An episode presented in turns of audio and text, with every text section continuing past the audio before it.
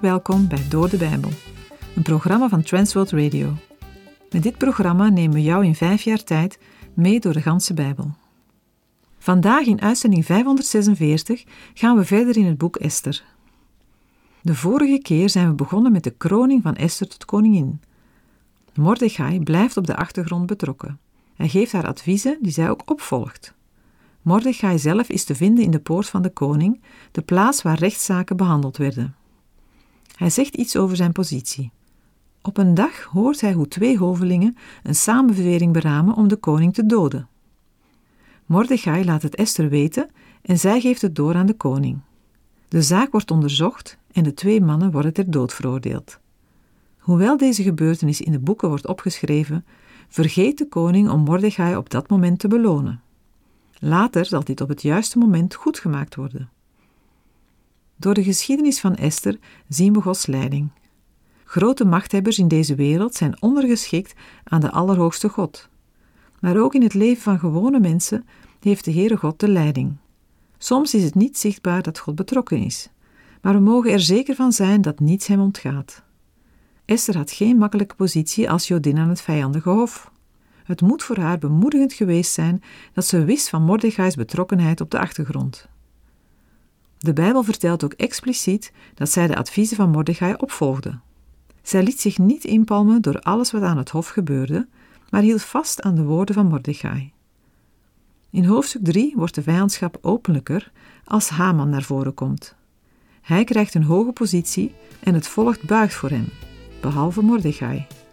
Deze Joodse man uit het volk van God buigt niet voor de Jodenhater Haman, ook al heeft dat consequenties.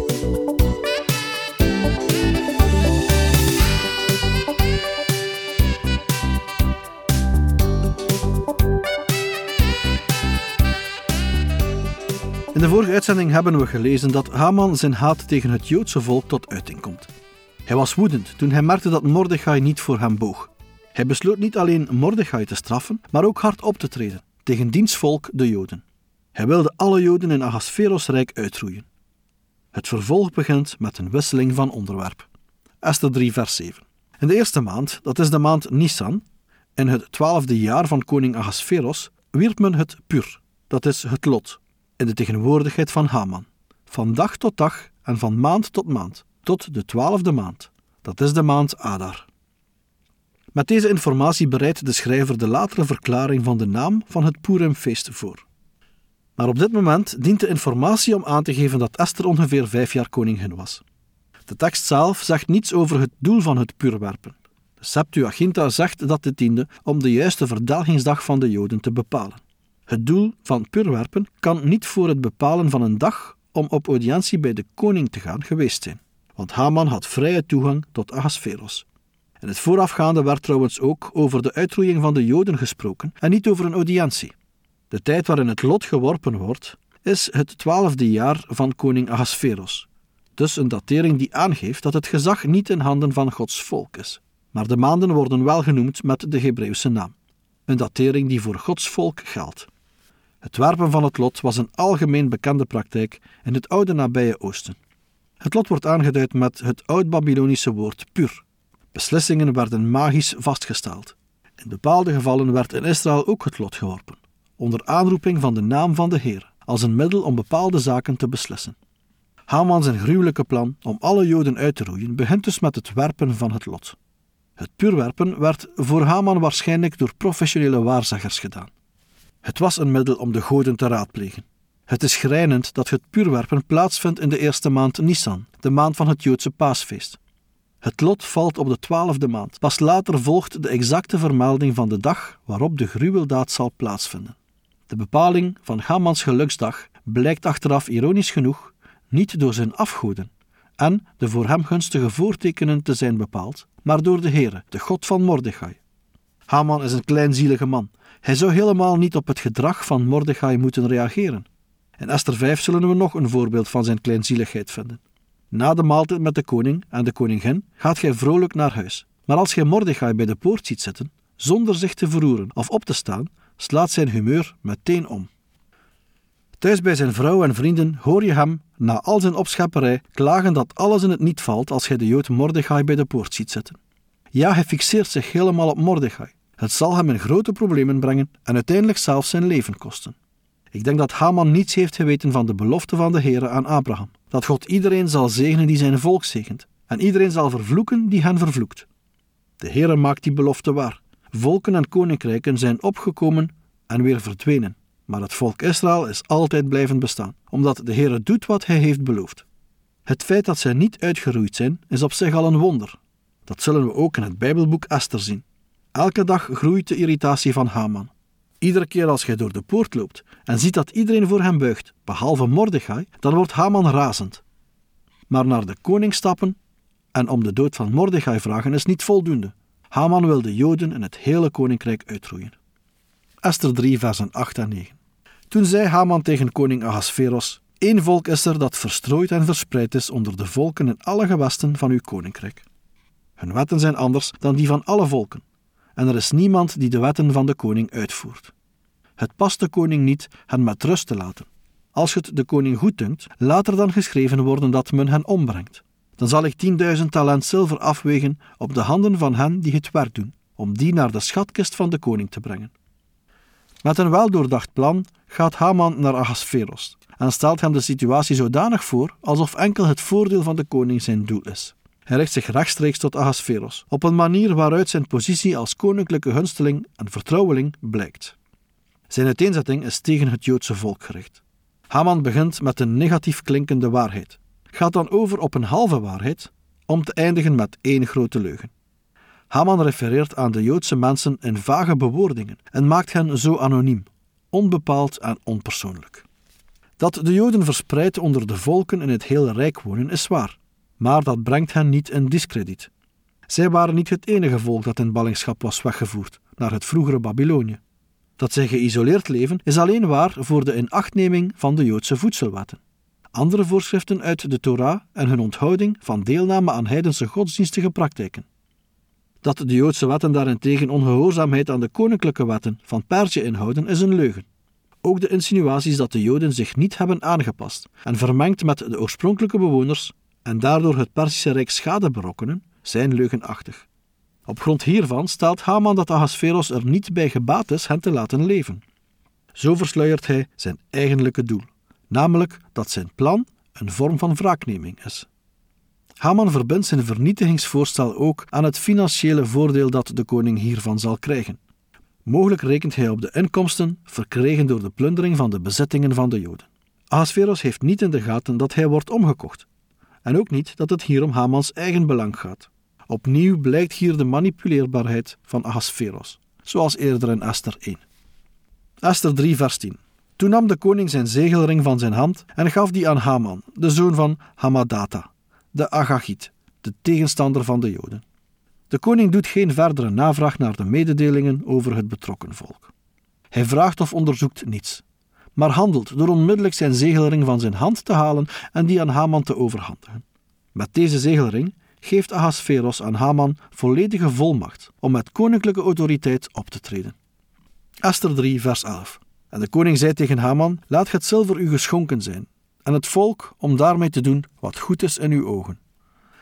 Schijnbaar wijst de koning het aanbod af. Maar eigenlijk zegt hij dat Haman dat geld naar eigen goeddunken moet investeren in de voorgestelde onderneming. Hetzelfde geldt voor het volk. Daarmee is het Joodse volk overgeleverd aan de willekeur van Haman, de Jodenhater. Esther 3, versen 12 en 13. Toen werden de schrijvers van de koning geroepen in de eerste maand, op de dertiende dag ervan. Er werd geschreven overeenkomstig alles wat Haman beval, aan de stadhouders van de koning, aan de landvoogden die in elk gewest waren, en aan de vorsten van elk volk, elk gewest in zijn eigen schrift en elk volk in zijn eigen taal.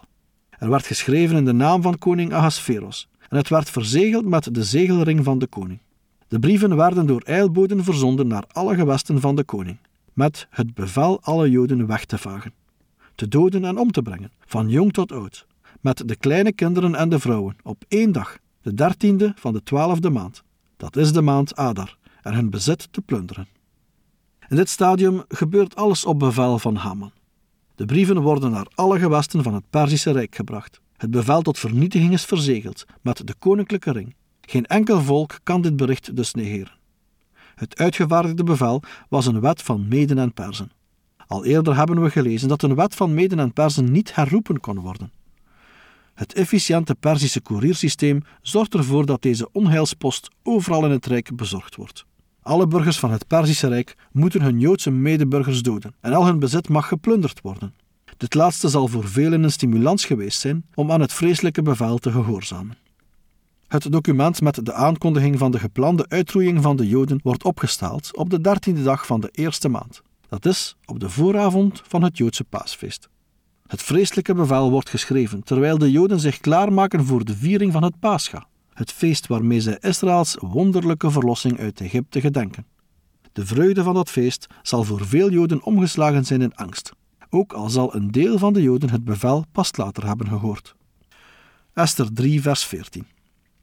De inhoud van het geschrevene moest als wet uitgevaardigd worden in alle gewesten en openbaar gemaakt aan alle volken, zodat ze die dag klaar zouden staan. Hier wordt opnieuw duidelijk hoe hopeloos de situatie voor de Joden is. Het ganse rijk wordt bij wet bevolen zich tegen hen te keren. Iedereen kan voorbereidingen treffen om op de door Haman bepaalde dag klaar te staan om toe te slaan. Maar God blijft alles in handen houden. God heeft de eindregie in handen. Hij laat iemand als Haman toe, die al deze nood over de Joden kan brengen. Maar uiteindelijk zal hij hun de zegen geven die hij hun heeft beloofd. Ja, in het dieptepunt van deze geschiedenis is een vooruitlopen op Gods voorzienigheid verborgen. In Esther 4, vers 14 wordt het verwoord door Mordechai die tegen Esther zegt: Want als je je in deze tijd in diep stilzwijgen hult, dan zal er vanuit een andere plaats verlichting en verlossing voor de Joden komen. Maar jij en het huis van je vader zullen omkomen. Ook al kent Mordechai die andere manier van uitredding niet, hij is ervan overtuigd dat de Heer hen sowieso zal redden. Want het bevel tot uitroeiing is geschreven op de dag waarop de Joden s'avonds hun paaslam slachten. Daarin ligt een verwijzing naar Israëls verlossing uit Egypte. De Heere had hen uit de hand van de farao verlost. Zal hij dan nu de Joden niet verlossen uit de hand van de Perzische machthebbers? Het leert ook ons, nu, om in tijden van nood, maar ook in tijden van voorspoed, op Gods reddende macht te vertrouwen. Ook al komt er niet altijd een uitkomst als in de tijd van Esther, of zoals wij het graag zouden willen. Wat er ook komt, de Heere breekt zijn woord niet. Esther 3, vers 15. De eilboden vertrokken, gedreven door het bevel van de koning, en de wet was in de burcht Susan uitgevaardigd. En de koning en Haman zaten te drinken, maar de stad Susan was in verwarring. Deze tegenstellingen spreken van onverschilligheid en meedogenloze hardheid ten aanzien van Joodse medeburgers. Terwijl de koeriers zich haasten om de koninklijke wet over het hele rijk te verspreiden, zitten Haman en Ahasveros rustig te drinken, onbekommerd om de opwinding die in de stad Susan heerst. De gelezen versen uit Esther 3 komen sterk negatieve aspecten van de mens in relatie tot zijn medemens naar voren. Verraad, laster, trots, haat, onrecht en aanzetten tot moord. Toch toont het vervolg van deze geschiedenis dat de Heer dit alles ziet en niet vergeet. In Esther 3 zien we waartoe een door haat gedreven mens kan komen. Hamans optreden wordt bovendien gedreven door hoogmoed, kenmerkend voor een dwaas. Maar de dwaasheid van zijn plan leidt uiteindelijk tot zijn ondergang, zoals later zal blijken. We gaan naar het volgende hoofdstuk. In Esther 4 worden drie gebeurtenissen beschreven. In de versen 1 tot en met 4 lezen we Mordechai's heftige reactie naar aanleiding van het uitgevaardigde bevel. In de versen 5 tot en met 14 volgt een beschrijving van Esther's navraag naar het gedrag van Mordechai. En tenslotte volgt in de versen 15 tot en met 17 haar besluit om te bemiddelen bij de koning. De schrijver van het Bijbelboek Esther richt eerst de schijnwerper op de rouwende Mordechai, maar in het slot is Esther de centrale persoon. Esther 4, vers 1. Toen Mordechai alles te weten was gekomen wat er gebeurd was, scheurde Mordechai zijn kleren en hulde zich in zak en as. Hij ging door het midden van de stad en weeklaagde luid en bitter. Mordechai, die in Esther 3 niet aan het woord is gekomen, hoorde wat er was gebeurd en reageert heftig. Mordechai scheurt zijn kleren, hult zich in een zak als rouwgewaad en bestrooit zich met stof onder het uiten van jammerklachten. Het woord zak duidt op een kleed van ruwe stof, van geiten- of kamelenhaar, mogelijk in de vorm van een soort lendendoek. De as werd meestal op het hoofd gestrooid. De gebruiken die hier worden beschreven zijn bekende oud-testamentische rouwgebruiken. Ze werden zowel door Israël als door andere Oud-Oosterse volken gebruikt. Het rouwen van Mordechai vormt een scherp contrast met het beeld van de rustig drinkende Haman, na het uitvaardigen van het koninklijk bevel. Ook de Perzische medeburgers zullen deze rouwuiting hebben herkend, omdat dit gebruik hun niet vreemd was. Ten tijde van Xerxes scheurden de Perzen te Susan hun kleding als teken van wanhoop vanwege de nederlaag te Salamis. Zo gaat Mordechai bitter jammerend door de stad, zodat zijn bedrijven van rouw publiekelijk bekend wordt. Hiermee maakt hij zich als Jood bekend en identificeert hij zich met het lot van de Joden. Mordechai begrijpt dat het persoonlijke conflict tussen hem en Haman het hele Joodse volk in levensgevaar heeft gebracht. Toch lijkt het niet uitgesloten dat Haman Mordechai's gedrag heeft aangegrepen als reden om zijn grondige Jodenhaat ruimte te kunnen geven. Hamans optreden toont dezelfde haat tegenover het volk van de Here als Amalek destijds tegen Israël had getoond. In die haatdragende houding ligt de overeenkomst tussen Haman en Amalek, en dat is bepalend in het verloop van de geschiedenis. Esther 4, vers 2. En hij kwam tot voor de poort van de koning, want niemand mocht de poort van de koning binnengaan, gehuld in een rouwgewaad. Mordechai gaat op een openbare en opvallende plaats staan, voor de poort van het paleis. Maar hij mag vanwege zijn rouwkleding niet naar binnen. Mordechai's optreden is niet alleen een emotioneel uiten van zijn verdriet. Uit het vervolg zal blijken dat hij juist op die plaats rouw bedrijft om de aandacht van Esther te trekken. Mordechai wil met haar in contact komen. Terwijl Mordechai en alle Joden in diepe rouw zijn gedompeld, leeft Esther in de besloten en bewaakte ruimte van het paleis.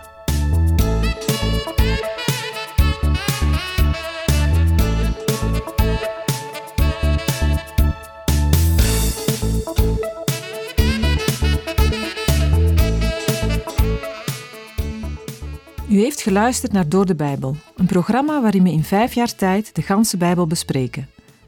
De basis voor het programma is de Bijbelstudiereeks van Dr. Vernon McGee, Through the Bible. Deze werd in het Vlaams vertaald en bewerkt door Transworld Radio. U kan elke werkdag naar een nieuwe uitzending luisteren en u kan ook steeds voorbije uitzendingen opnieuw beluisteren of downloaden. Als u wilt reageren op deze uitzending of u heeft vragen, dan kunt u uiteraard contact met ons opnemen. U kan een e-mail sturen naar doordebijbel.twr.be. Verder kan u op onze site terecht, www.twr.be, voor meer info en het beluisteren van onze overige programma's. Dit programma werd gepresenteerd door Patrick Couchement en Anne Notenboom. Wij danken u voor het luisteren en graag tot een volgende keer.